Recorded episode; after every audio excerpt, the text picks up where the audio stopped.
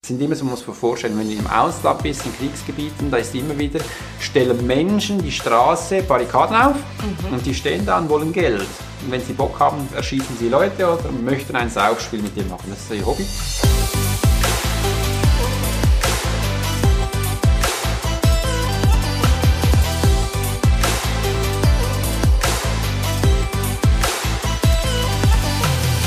Herzlich willkommen zu einer neuen Folge der Gedankendealer, deinem Format mit Themen rund um Business, Spiritualität, Freundschaft und vor allem Dingen mit Menschen, die die Welt ein Stück weit schöner und besser machen. Deswegen sitze ich hier und freue mich riesig, dass ich beim Alex Hochschler sein darf, in seinen Räumlichkeiten hier in Zürich. Und der Alex ist Swiss Profiler. Was das genau ist, das wird er uns gleich ein bisschen erzählen. Und vorneweg möchte ich ihm natürlich die erste Frage stellen, die wir immer machen am Anfang. Lieber Alex, schön, dass ich bei dir sein darf erstmal. Danke. Wir machen es immer gerne so, dass du vielleicht so ganz kurz sagst, wo du gerade im Moment in deinem Leben stehst. Und dann gucken wir mal zurück und dann gucken wir mal nach vorne und werden uns dann mit Sicherheit auf einzelne Bereiche nochmal besonders fokussieren. Wo stehst du gerade jetzt? Sehr gerne, Julie. Danke vielmals, dass du da bist. Es ist echt toll, dass ich da bei Gedankendealer dabei sein darf. Wo stehe ich im Leben? Du musst verstehen, ich bin ja auch Unternehmer, das ist das eine Part. Das andere ist, ich bin Hausmann, das heißt, ich koche zu Hause, bin für meine Familien da. Und ich bin auch Buchautor, wo ich meinen eigenen Verlag habe. Genau, und auch Kolumnist und darf einige Sachen machen. Und das bedeutet auch, ich bin immer zwischendurch, wo ich da sein darf.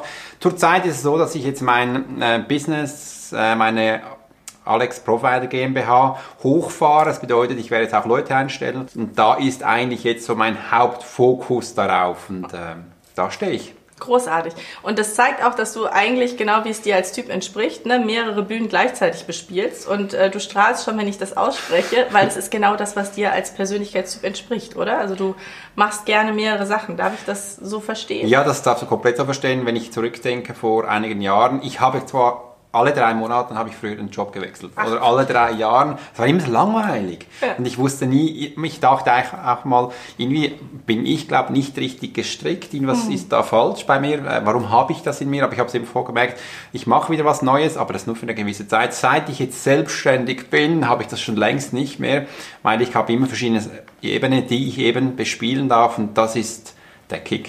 Also genau. Ich finde das Spannende. Oder? Ja, kann ich komplett nachvollziehen. Gerade in der Selbstständigkeit kannst du dir nämlich dann immer die Sachen rausziehen, ne? Wo du mal wieder einen neuen Kick brauchst.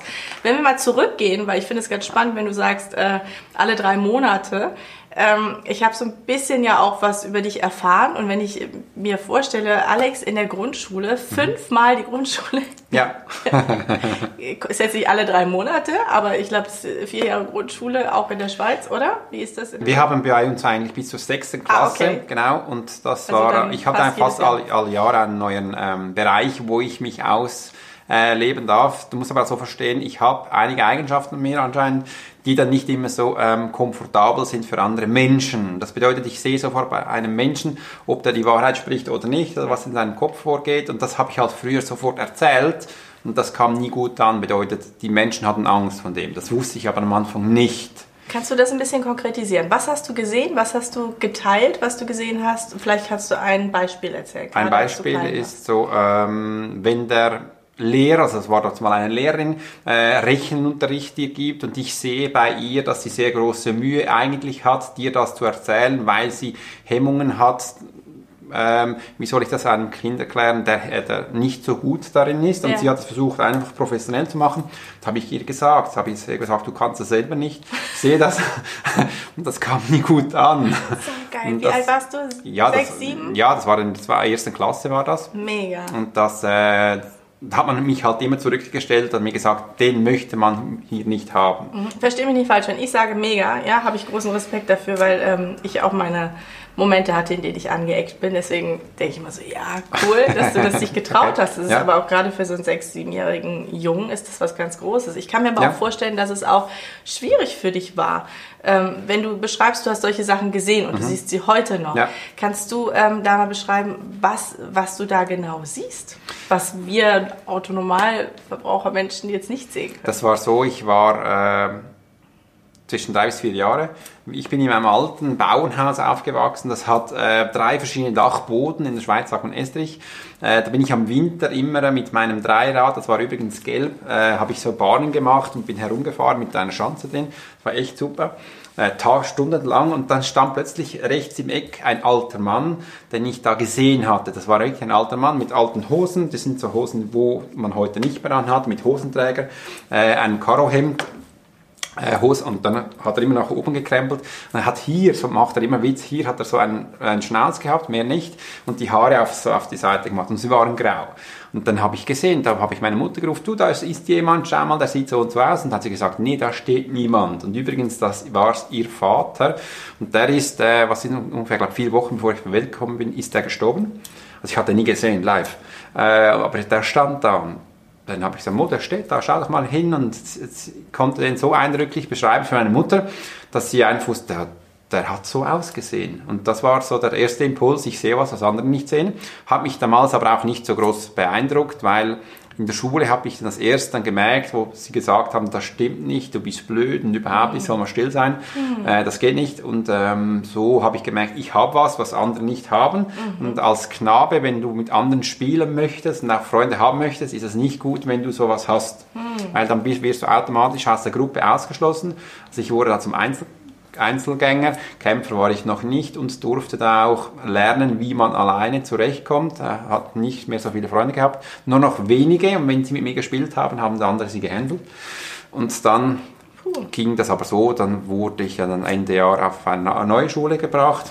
Dann ging das Spiel wieder von vorne an. Ja, das ist so meine Schulzeit.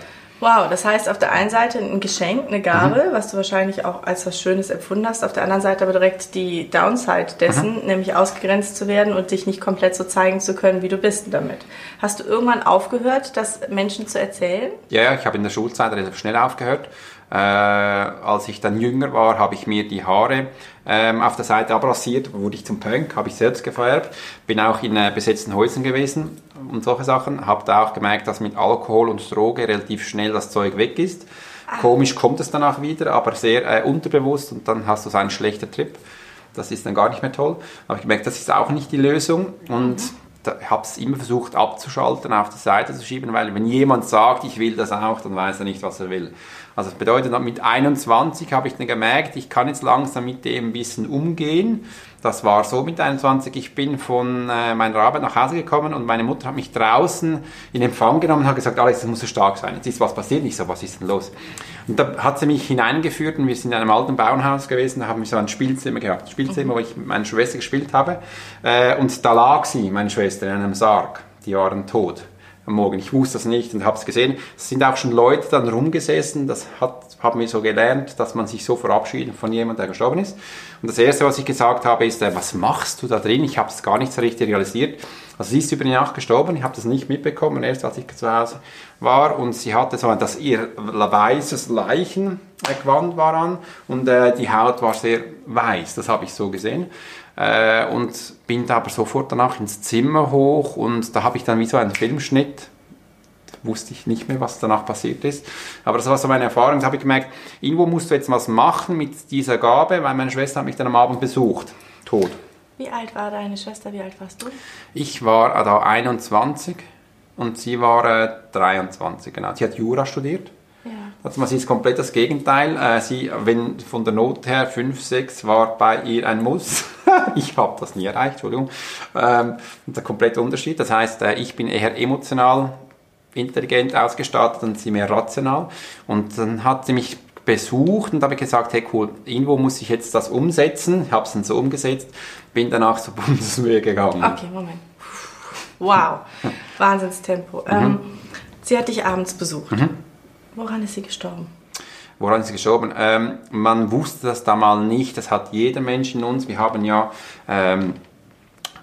sie hat in der Nacht eigentlich ihre Zunge fiel nach hinten und dann ist sie eigentlich versteckt. Sie hatte einen epileptischen Anfall, aber wir wussten nicht, dass sie es hat. Das hat jeder von uns, bei anderen ist es mehr ausgeprägt, bei anderen weniger.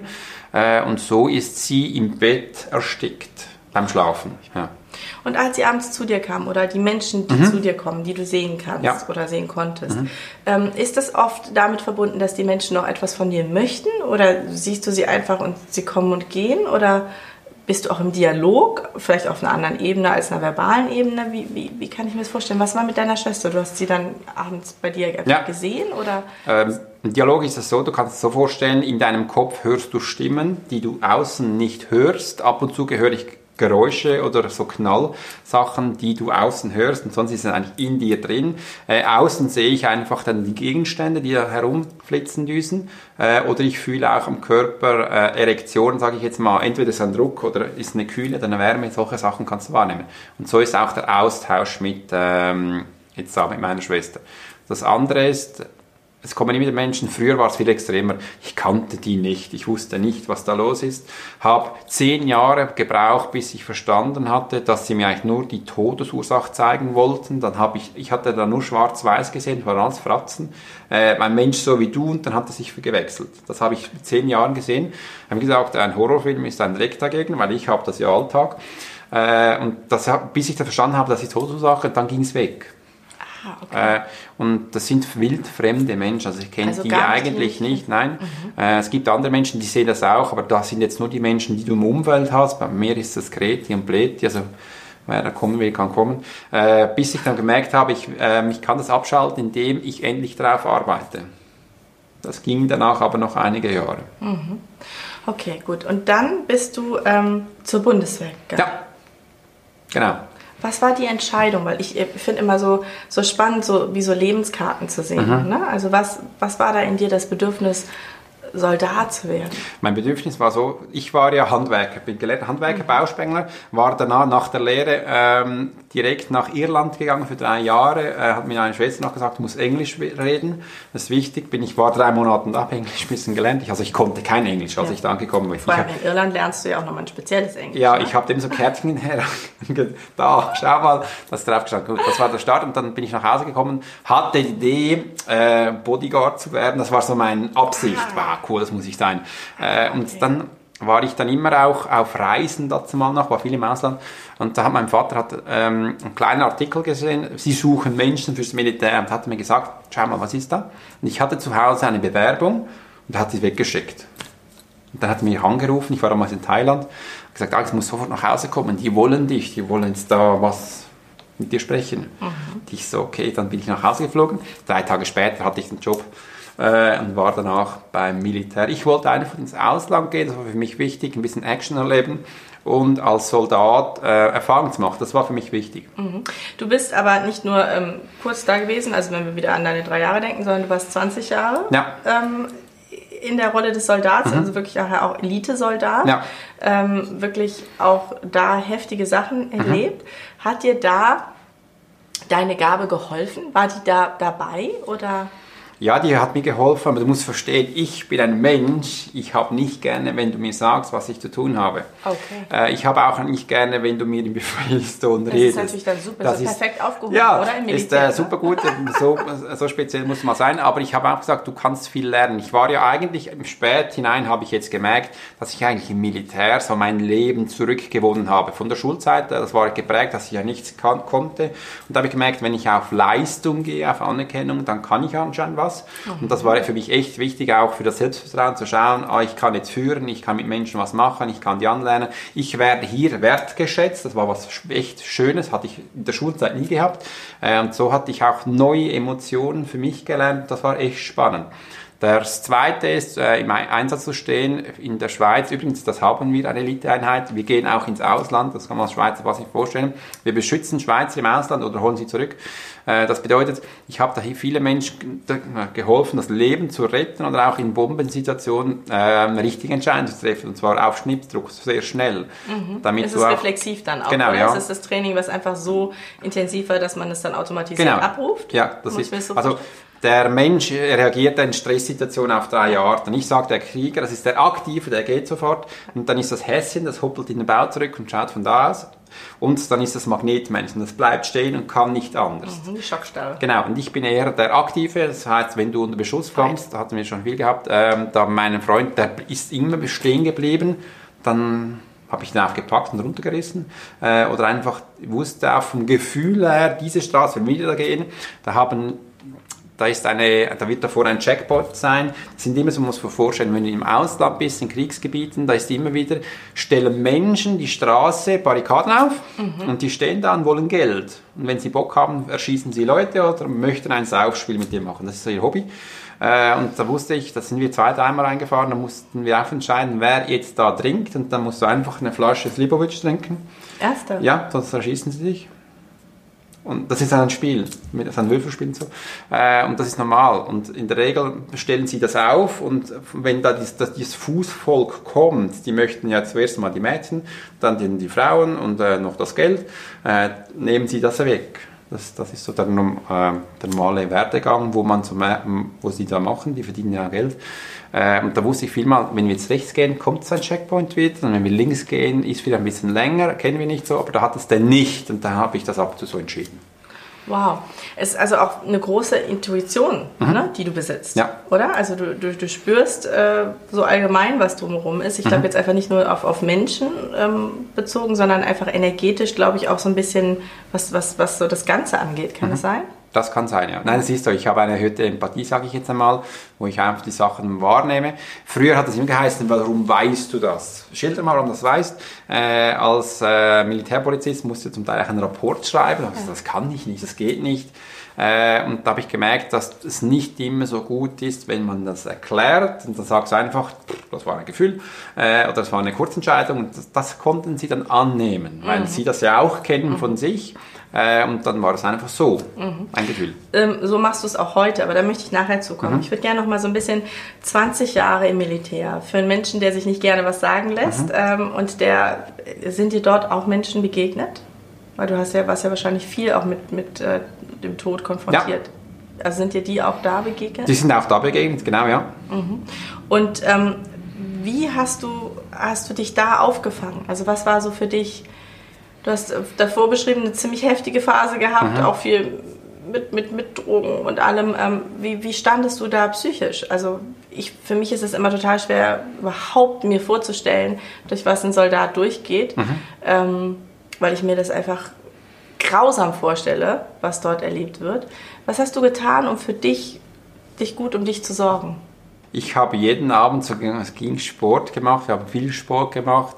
Wir haben auch immer wieder trainiert und trainieren bedeutet so, bis zu deinem Limit gehen, bis du kurz umkippst. Einfach, das war für mich wichtig, einfach da mit Sport das zurückzuholen, wo du eben nicht hast. Das heißt, schlafen konntest du eh nicht allzu viel, aber es waren immer so, mit Sport konnte ich es eigentlich gut überbrücken. Und der Rest ist einfach, wenn wir in einen sicheren Hafen kamen, ins Camp, haben wir uns kurz erzählt, was wir jetzt alles erlebt haben.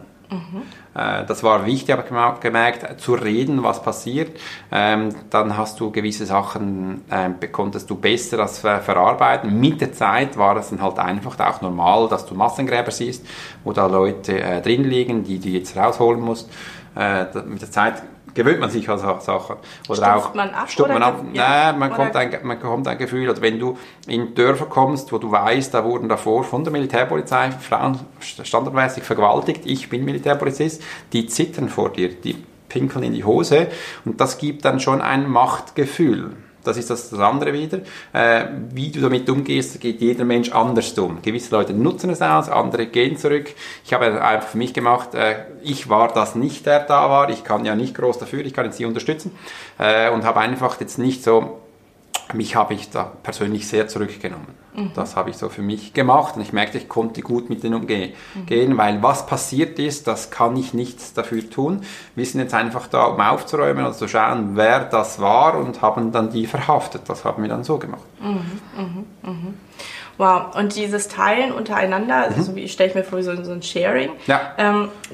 Waren das immer die gleichen? Gibt es da richtige Freundschaften, die da entstanden sind? Und seid ihr heute noch in Kontakt oder ist das eher so traumatisierend und will ich gar nicht mehr hin? Davon habe ich noch einen, mit dem bin ich jetzt noch im Kontakt und wir haben uns dann auch immer sehr, sehr ausgetauscht, das war wichtig, also für mich zumindest, und konnte das so überbrücken. Aber ich merke heute noch, es sind ja posthypnotische Störungen, die du mitbekommst. Ich habe heute noch eins, also eins habe ich noch, zum Beispiel wenn ich Auto fahre mit meinem linken Fuß, das macht jemand, der klopft immer auf den Boden. Ja? Ich höre das gar nicht mehr, wenn meine Frau im Auto ist, die geht fast drauf, die ist wahnsinnig. Hör mal auf, ich so, was macht er gar nichts? Das ist das einfach automatisch.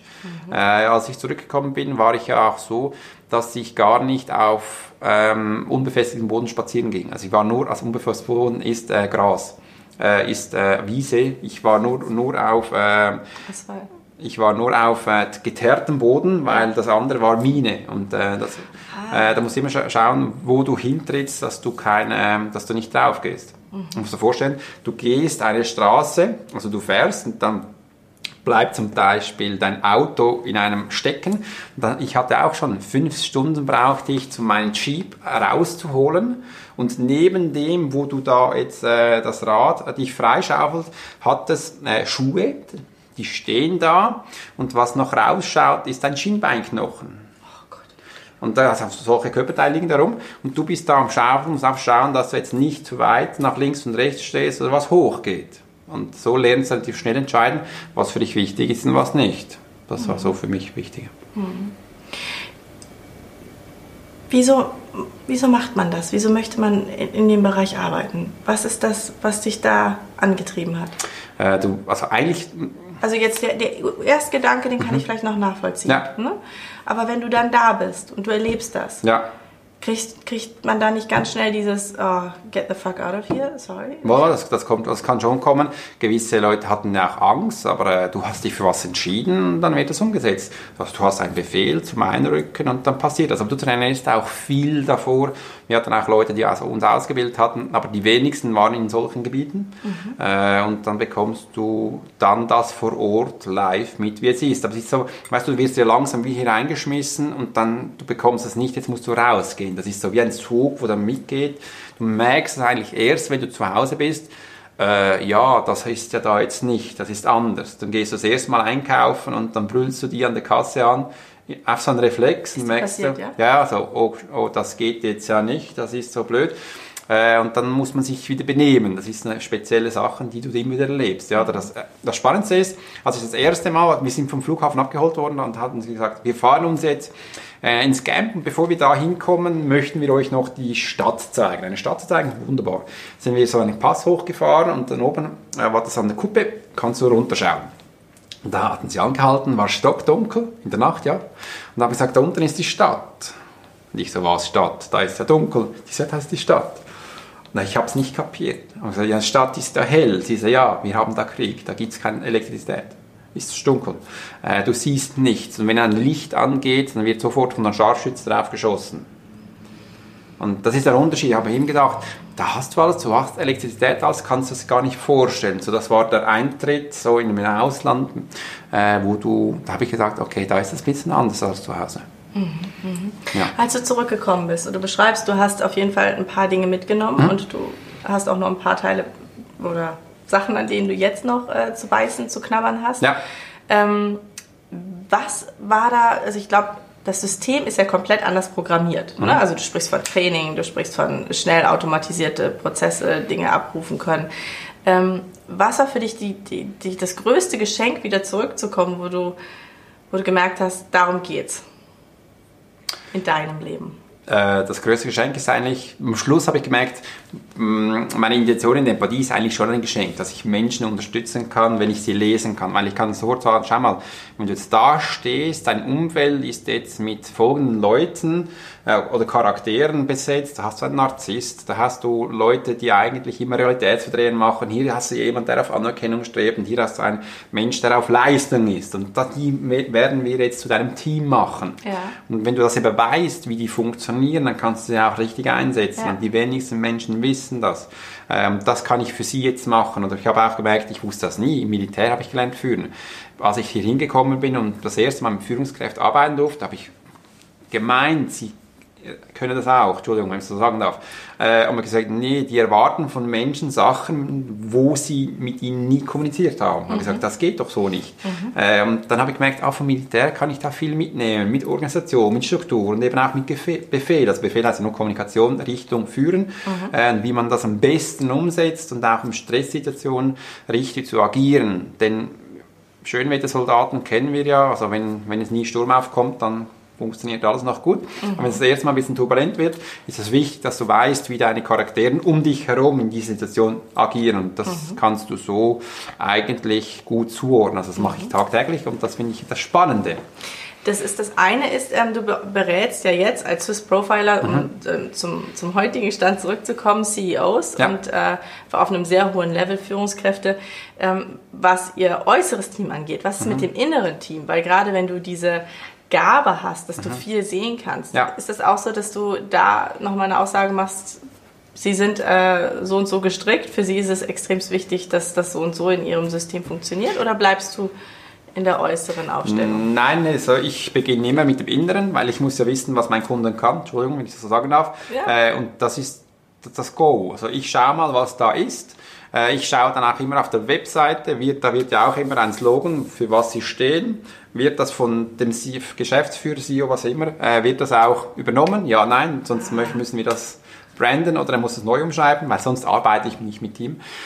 Und das ist der Go. Und dann weiß ich auch, was zu ihm passt, sonst wüsste ich das gar nicht. Und so stellen wir das auf. Und du hast gesagt, du bist irgendwann dazu übergegangen, gar nicht zu erklären, was du machst, sondern du machst es einfach und das funktioniert auch besser so. Ne? Ja, genau. Und du siehst wie eine Aura, oder? Kannst du das... Also jetzt hier einfach mal erklären, was du machst. Ich würde gerne wissen, was. Okay. Du kannst auch gerne, kannst mich nehmen. Was siehst du? Aber nur wenn du es siehst, hast du jetzt rausgestellt. Okay. Du hast das Wort Aura verwendet. Ich nenne es Energiefeld. Jeder Mensch hat das um sich herum. Das ist so ein lichtfarbendes Energiefeld, wo man das sieht. Also bei dir sieht man es oben gelb. Gelb ist in diesem Bereich hier. Das ist der Wohlfühlzustand. Hier merkt man auch immer sofort, wenn du am Studieren und Überlegen, ein bisschen nachdenken, dann kommt die Farbe gelb hoch. Links und rechts hat es eine andere Farbe, das ist noch violett. Violett ist mehr so für mich eine tiefgründige Farbe, eine intuitive Farbe, eine spirituelle Farbe, aber auch eine sehr aktive Farbe. Für dich ist es auch wichtig, Julie, dass du aktiv bleibst, nicht immer das Gleiche machst, sofort eine neue Frage hast oder ein bisschen überlegen, was könnte ich jetzt stellen.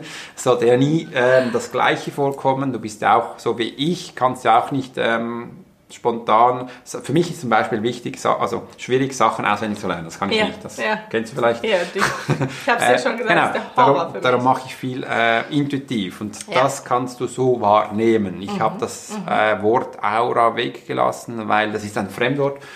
Ich benenne es mit Energien, da können viel mehr Geschäftsführer mit anfangen. Aura ist so, esoterisch, machen wir nicht. Und das ist auch der Unterschied.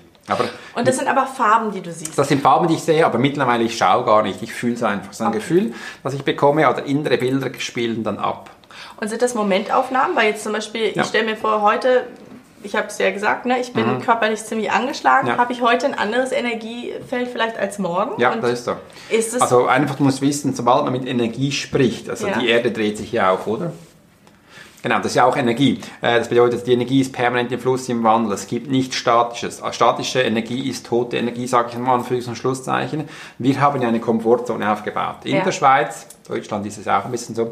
Das bedeutet, es ist eigentlich was Konträres zur Energie.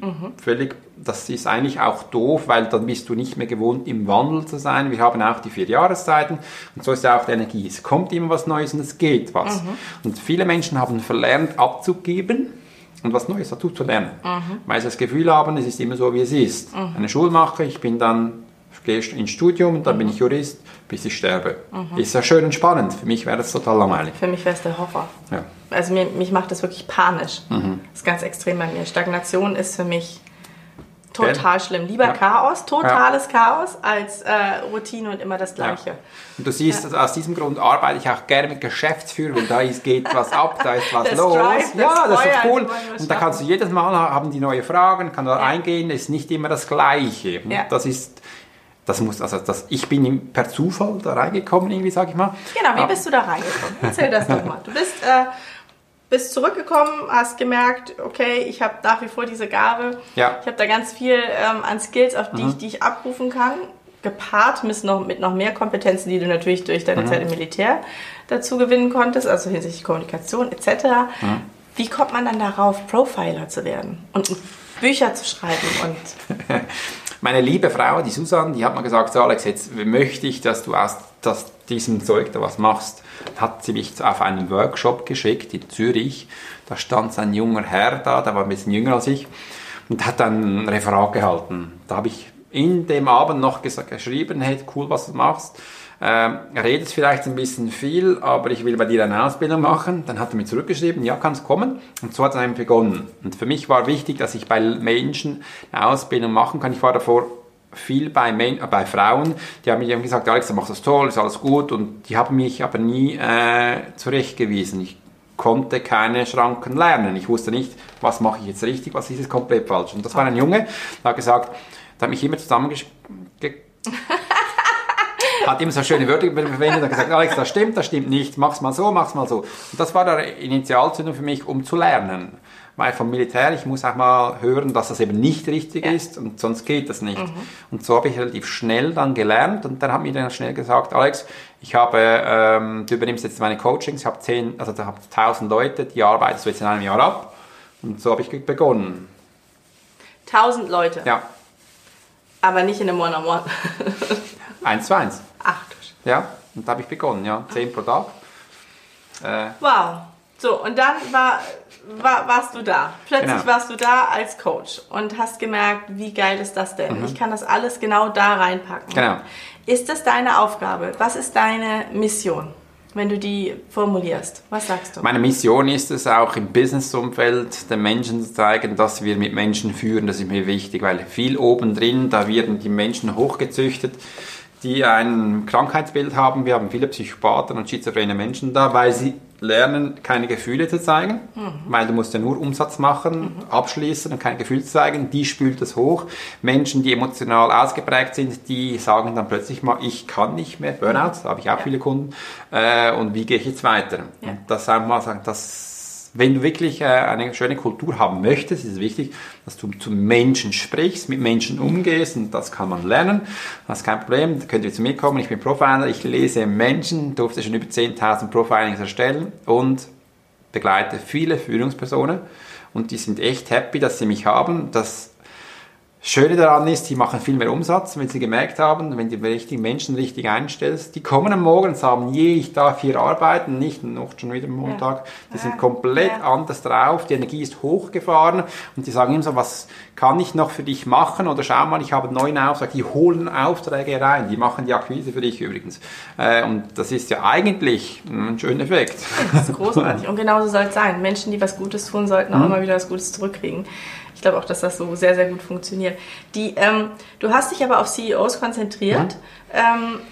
Du hast eben schon mal kurz angedeutet, weil die haben ja Drive, da läuft ja was. Das ist immer schön unterschiedlich, auch Branchen unterschiedlich.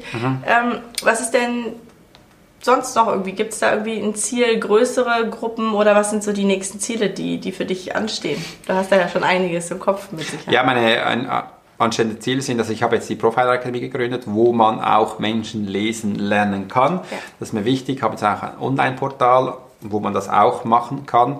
Für mich die nächsten Ziele sind, noch mehr CEOs zu coachen, noch mehr in Firmen reinkommen, damit ich hier vieles bewegen kann. Weißt du, es gibt auch CEOs, die sagen so, ich brauche dich nicht. Und dann frage ich so, was sind deine nächsten 3 bis 6 Monate Ziele? Und dann bekommst du zur Antwort Ziele. Wir haben hier Arbeit, um es umzusetzen. Also die haben keine Vision, die haben keine Absicht. Und da würde ich jetzt auch nicht arbeiten.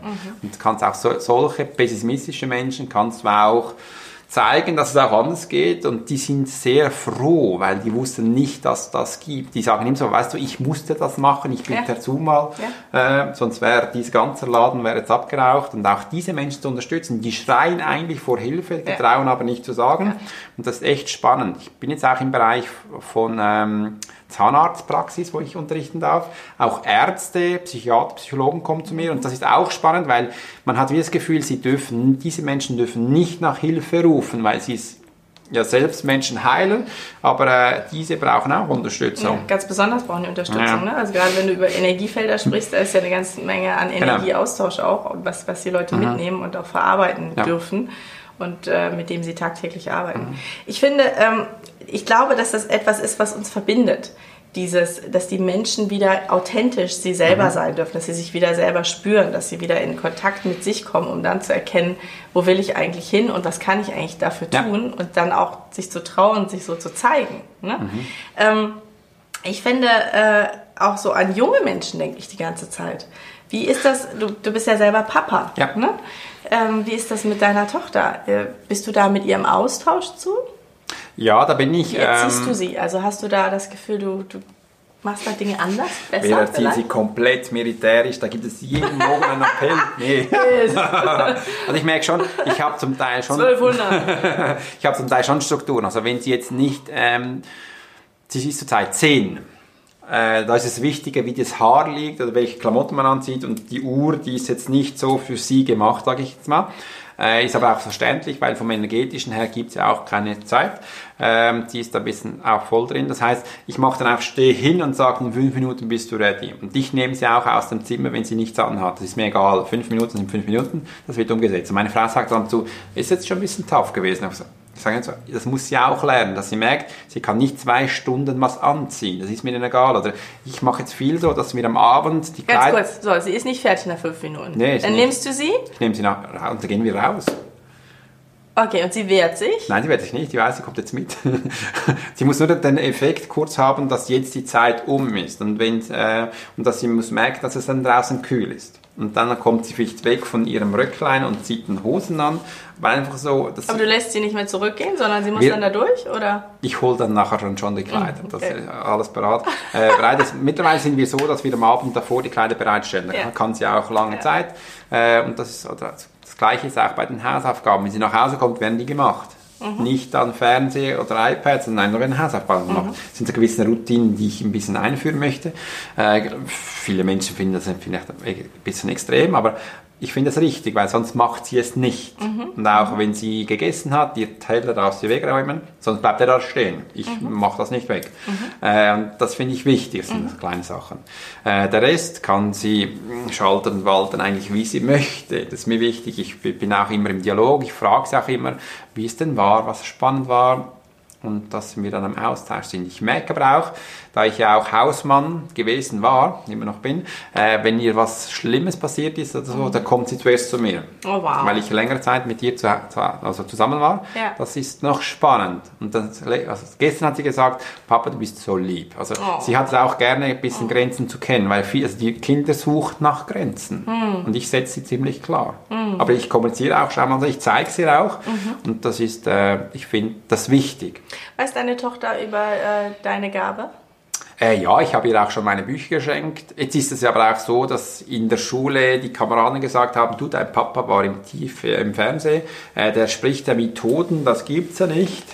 Also dieser Effekt kennt sie auch schon. Und ist das dann, triggert das dann was bei dir, wo du dich dann daran erinnerst, wie es in deiner Kindheit war? Oh, nicht, dass deine Tochter jetzt komisch angeguckt wird? Oder? Ja, das war für mich wichtig, dass sie eine gute Schule hat. Also ich habe die Schule ausgesucht, wo sie hinkommt. Ich habe nicht einfach der Öffentlichkeit überlassen. Die ist da wirklich gut aufgehoben. Das war wichtig, dass ich das umsetzen konnte. Und sie ist immer noch in der gleichen Schule, wo auch der Kindergarten war. Also sie hat nicht gewechselt wie ich. Da habe ich eigentlich schon viel erreicht. Ich bin froh. Aber ich habe ihr auch gesagt, weißt du was, die Schule ist gut, da bekommst du Know-how mit, aber richtig lernen tust du danach, wenn du groß bist, und du darfst danach später mal meine Firma übernehmen. Da sagt sie mir, nee.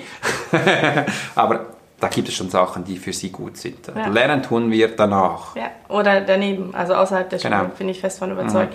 Ich frage mich manchmal auch so die Herausforderungen, die wir in der Schule hatten, ich hatte ja auch ein paar Herausforderungen, das ist ja auch eine Stärke, die wir mitnehmen und die auch einfach zeigt, dass etwas in dem System nicht stimmt. Ne? Also es ist meistens eher so ein Indikator dafür, sage ich nach wie vor, dass das Schulsystem noch nicht wirklich alle Persönlichkeitstypen einlädt und dass das einfach zu generalistisch alle in eine Schublade gepackt werden. Deswegen kritisiere ich eher das System, finde es gar nicht so schlimm, wenn Kinder darin sich nicht zurechtfinden. Wobei, wenn es die eigenen Kinder sind, dann ist es natürlich immer schade, weil man möchte irgendwie, dass sie sich wohlfühlen, dass sie eine gute Zeit haben, weil sie ja relativ lange in der Schule sind. Du hast 2 Bücher geschrieben. Oder hast du mehr geschrieben? Nein, 2. Das ist der Wahnsinn. Das war das erste, richtig? Ja. Krieger der geistigen Welt. War das, du hast geschrieben, das war quasi, als du Soldat warst, hast du es geschrieben, ne? Magst du kurz sagen, worum es in diesem Buch geht? Das ist mein Werdegang, dass die Leute das sehen können, wieso ich eigentlich meine Arbeit mache, die ich jetzt tue. Das habe ich da verpackt drin, da habe ich all meine Stärken wie auch meine Schwächen drin, weil mir für mich wichtig ist, alles drin steht, dass schlussendlich alles die Menschen wissen, mit wem sie es zu tun haben. Das ist auch, wenn du bei mir eine Ausbildung bekommst, ist das Buch dabei, dass du mal schaust, weißt, mit wem du eigentlich jetzt da vorne steht. Das ist für mich wichtig. Das ist alles drin. Also von klein auf bis zum Militär, wo ich danach auch in die Selbstständigkeit gekommen bin. Das ist da drin. Der Vertrauensbildner quasi, ja, mit einem ganz tiefen Einblick in dich und deine Persönlichkeit. Und danach kam Erfahrung aus meiner Arbeit als Medium, Wahrnehmung aus dem Jenseits. Wobei du gesagt hast, diese Formulierung mit Medium, davon bist du weg, ne? Da beschreibst du konkrete Erfahrungen. Genau, da habe ich auch Leitfäden. Das ist mein erstes Sachbuch, wo es darum um Sache geht, wie man eben so Sachen herstellt, wie man arbeitet. Tipps und Tricks sind da drin, wo ich das zeige. Ich bin ja auch ausgebildet worden vom englischen Spiritualismus zum Medium, Englisch.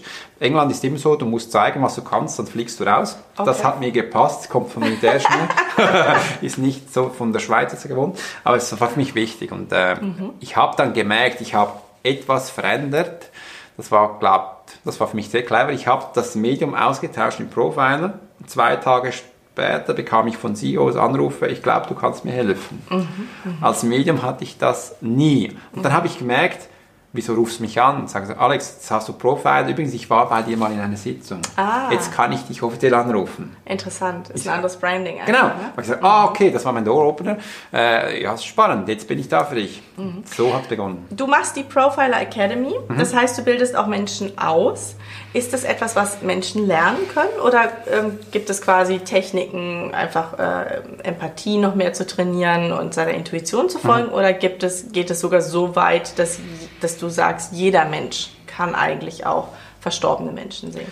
Es geht so weit, dass du die Intuition und die Empathie geschärft wird, geschult werden, weil jeder Mensch hat ein Bauchgefühl. Du fühlst ja was, zum Beispiel bist du ja beim Aldi an der Kasse, die super bekannte Reihe, und dann hast du das Gefühl, so da hinten, da ist was Unangenehmes, und dann drehst du dich um und dann ist genau so ein Typ, wo du gar nicht magst. Da hast du vorher aber ein schlechtes Gefühl gehabt. Ja. Das gibt es auch im Positiven. Irgendwo bist du beflügelt, schaust zurück und denkst, wow, das ist ein cooler Typ. Gibt es auch. Das ist das Bauchgefühl, die Intuition. Das ist eine Energiefeld, wo das wahrnimmt. Und das können wir so präzise zuordnen, dass du danach auch Menschen wahrnehmen kannst. Meine Schüler können dann auch bei dir zu Hause, wenn sie hier sitzen, die Wohnung wahrnehmen. Die wissen, wo das Klo ist, wo die Küche ist. So einen Grundriss herstellen, das geht perfekt. Also solche Sachen kannst du problemlos lernen, wenn du willst, wenn du gewillt wirst, von einem Soldaten zu trainiert zu werden. Das heißt, mehrmals Sachen immer wieder machen. Okay. Aber ich mache nicht so, dass das immer gleich ist. Ich bin ein bisschen kreativ. Du brauchst ein bisschen Abwechslung, ne? Wir haben Abwechslung. Wir haben auch Balance hier. Echt coole Sachen, wo du das einfach lernst umzusetzen. Viele Menschen ist gar nicht bewusst, was sie da tun. Und erst am Schluss in der Reflexion so, wow, krass, hat ja funktioniert. Man kann viel erreichen. Ich stelle mir immer so ein bisschen vor, wie das funktioniert, und auch beim Militär, korrigiere mich, wenn es anders ist, diese Wiederholungen, die gehen ja irgendwann ins System. Ich bin zum Beispiel, habe ich mal einen Fallschirmsprung gemacht. Genau, und da gab es zu meinem 30. Geburtstag von Freunden das Geschenk, entweder 2 Tandem oder alleine. Da machst du 2 Tage halt so einen Workshop und springst quasi alleine, hast 2 Leute an der Seite, aber du machst nachher den ganzen Tag alleine. Und da ich damals noch ganz besonders ausgeprägter Control-Freak war, habe ich gesagt, nee, bevor ich bei jemandem am Rücken hänge oder mach's wo auch alleine. Immer, mach ich das alleine. Ne? Habe aber vorher halt noch nie sowas gemacht. Cool. Und da ist es tatsächlich auch so, dass du 2 Tage lang so richtig militärisch nur Worst-Case-Szenarien trainierst. Also was ist, wenn der Schirm verheddert ist, wenn die Reißleine nicht funktioniert. Also nur diese Sachen immer wieder trainierst, auch diesen Ausstieg. Und ich kann den jetzt noch abrufen. Und das Krasse war, vielleicht so als kleine Anekdote, als wir dann oben waren, hat mein Kopf gesagt, nee. Ja, also die Tür war auf. Du musst dir vorstellen, der eine hängt draußen am Flugzeug, ich in dieser Tür und der andere neben mir. Und ich gucke da runter und sage, nein, auf gar keinen Fall. Aber mein Körper spult das gelernte Programm ab. Ja, das heißt, ich habe es trotzdem gemacht, obwohl mein Bewusstsein eigentlich gar nicht mehr mit dabei war. Ist es das so ein bisschen auch, dass du... Ja. Okay. Gewissen Sachen agiere ich einfach. Ich weiß gar nicht mehr groß, was ich tue.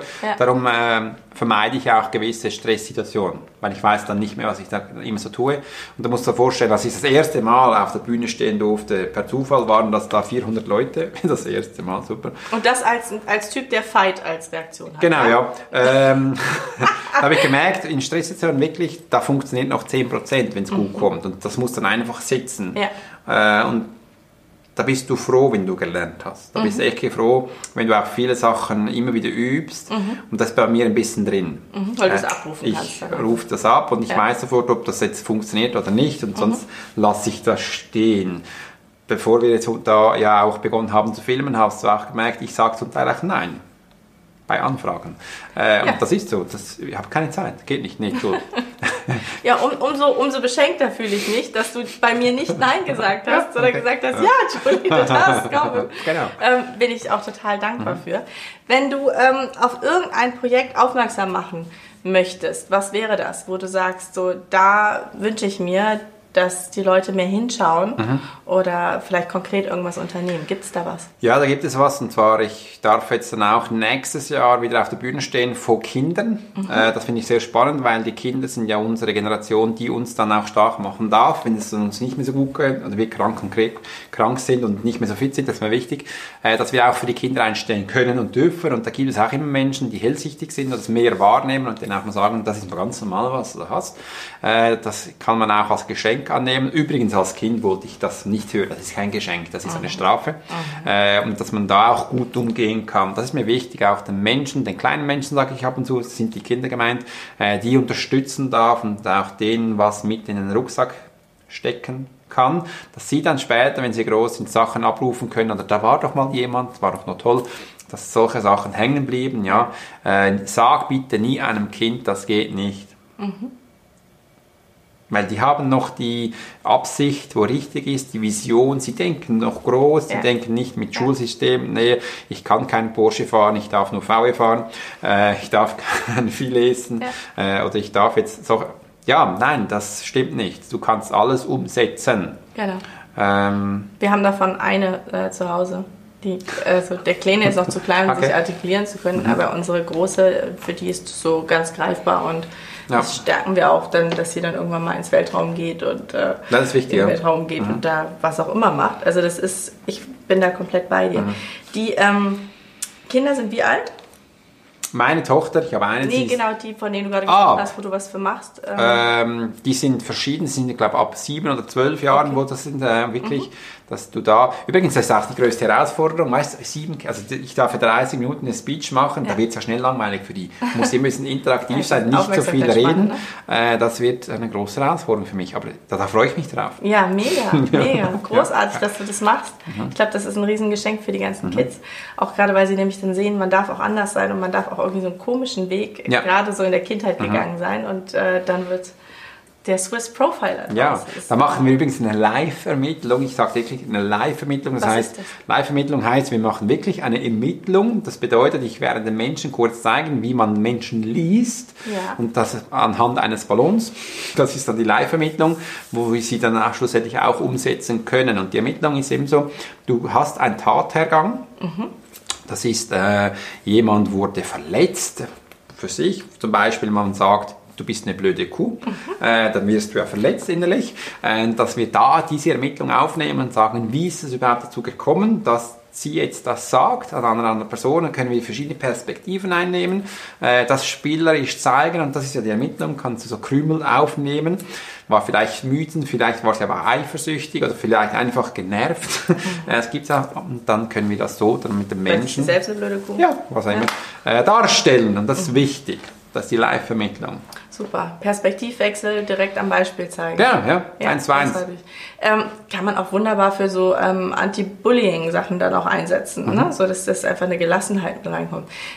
Ist für mich auch sowas, du wirkst extremst gelassen und in dir ruhend. Ja. Hörst du sowas oft? Ja. Ja, ne? Ja. Ich sei sehr selbstsicher, aber das ist echt, ich tue einfach das, was ich gerne tue. Ja. Ich mache nichts, was ich muss. Ich habe nur eine Umwelt, wo mich pusht. Ich suche mir die Menschen sukzessive aus. Das hatte ich früher nie. Und das war das war wirklich ein großer Wechsel bei mir. Seit dieser Zeit bin ich sehr aktiv, bin viel am Arbeiten, finde das mega toll und kann es umsetzen. Es ist einfach so ein Stein, das in den Roll gekommen ist und das gehe ich jetzt da. Und da suche ich jetzt Menschen, die neben mir stehen und mit mir das machen, weil ich kann nicht mehr alles selber machen. Da entstehen sonst auch Fehler, weil ich mir einen Fokus immer nur so ausrichte, wie es für mich passt. also wird immer kleiner. Für mich sind Profilings das Wichtigste und da, das wird spannend. Was hat es verändert, wenn du sagst, das war früher nicht so, das ist aber jetzt so? Das hört sich gar nicht so lange her an. Ja, früher war es eben so, ich war immer meine Coachings drin, die habe ich permanent gemacht und ich kam da wie nicht mehr so richtig raus, waren 10.000 sind dann schon noch viel. Und dann merkst du auch, ich habe dann ab und zu auch geschaut, was machen denn andere? Und da habe ich gedacht, das musst du auch ein bisschen reinfließen lassen. Habe immer gemerkt, das ist nicht mein Ding. Bis ich dann mal bemerkt habe, jetzt wirklich Profiling, gehe noch mehr vom Militärischen rein, ich finde das toll. Da habe ich auch gemerkt, dass den Leuten das gefällt und das kommt jetzt immer mehr hinein. Das ist so der Wechsel, den ich gemacht habe und das finde ich auch spannend. Mhm. Was machst du, um runterzufahren? Oder... Also. Das darf ich jetzt hier gar nicht sagen, aber ich mache meinen Grill an. Okay, wir müssen es kurz erklären, weil ich vegan lebe. Deswegen. Übrigens, ich mache da auch Gemüse drauf. Ich wollte gerade sagen, du kannst ja auch... Ja, da gibt es auch Dessert, also mache ich auch ganz viele Früchtsachen. Tofu-Würstchen. Ja, das kannst du auch machen. Also ich koche sehr gerne. Das holt mich runter. Grillen ist eh mein Ding. Und sonst mache ich auch noch ein Feuer an. Ich bin da richtig ein Knabe und das finde ich toll. Schön. Ja, bitte. Großartig. Alex, wir werden auf jeden Fall deine beiden Bücher verlinken. Mhm. Dieses Summit, wo du 30 Minuten sprichst, wenn du möchtest, können wir das auch verlinken. Auch gerne. Und jeder, der dich als Swiss Profiler gerne engagieren möchte, der muss vorbereitet sein, dass erstmal vielleicht ein Nein kommt, je nachdem wie er drauf ist, oder? Und ob er in dein je nach Zeitform passt. Ja. Mhm. Und je nach Zeitform, ganz genau. Ich fand es großartig, dass ich mit dir sprechen durfte. Ich fühle mich wirklich sehr beschenkt, bin sehr, sehr dankbar und bin ganz angetriggert und überlege die ganze Zeit, ob ich das auch lernen möchte. Sicher, selbstverständlich kannst du das lernen. Das hat funktioniert. Ja. Toll, danke. Vielen Dank, dass ich mit dir sprechen durfte. Schön, dass du eingeschaltet hast. Es war... eine sehr interessante Folge, wie ich finde. Und ich glaube, dass du da für dich eine ganze Menge selber rausnehmen kannst, wenn du dir auch nochmal die Bücher dazu durchliest. Und wenn du Fragen hast, dann werden wir sie auf jeden Fall an den Alex weiterleiten. Ich glaube, ich habe einen ganz guten Draht, dass er vielleicht die eine oder andere Frage dann auch beantworten. Sehr gerne, ja. Werde ich machen. Genau. Liebste Grüße hier aus Zürich. Danke, dass du wieder dabei warst. Und lass uns wissen, wie es dir gefallen hat. Tschüss aus Tschüss. Zürich.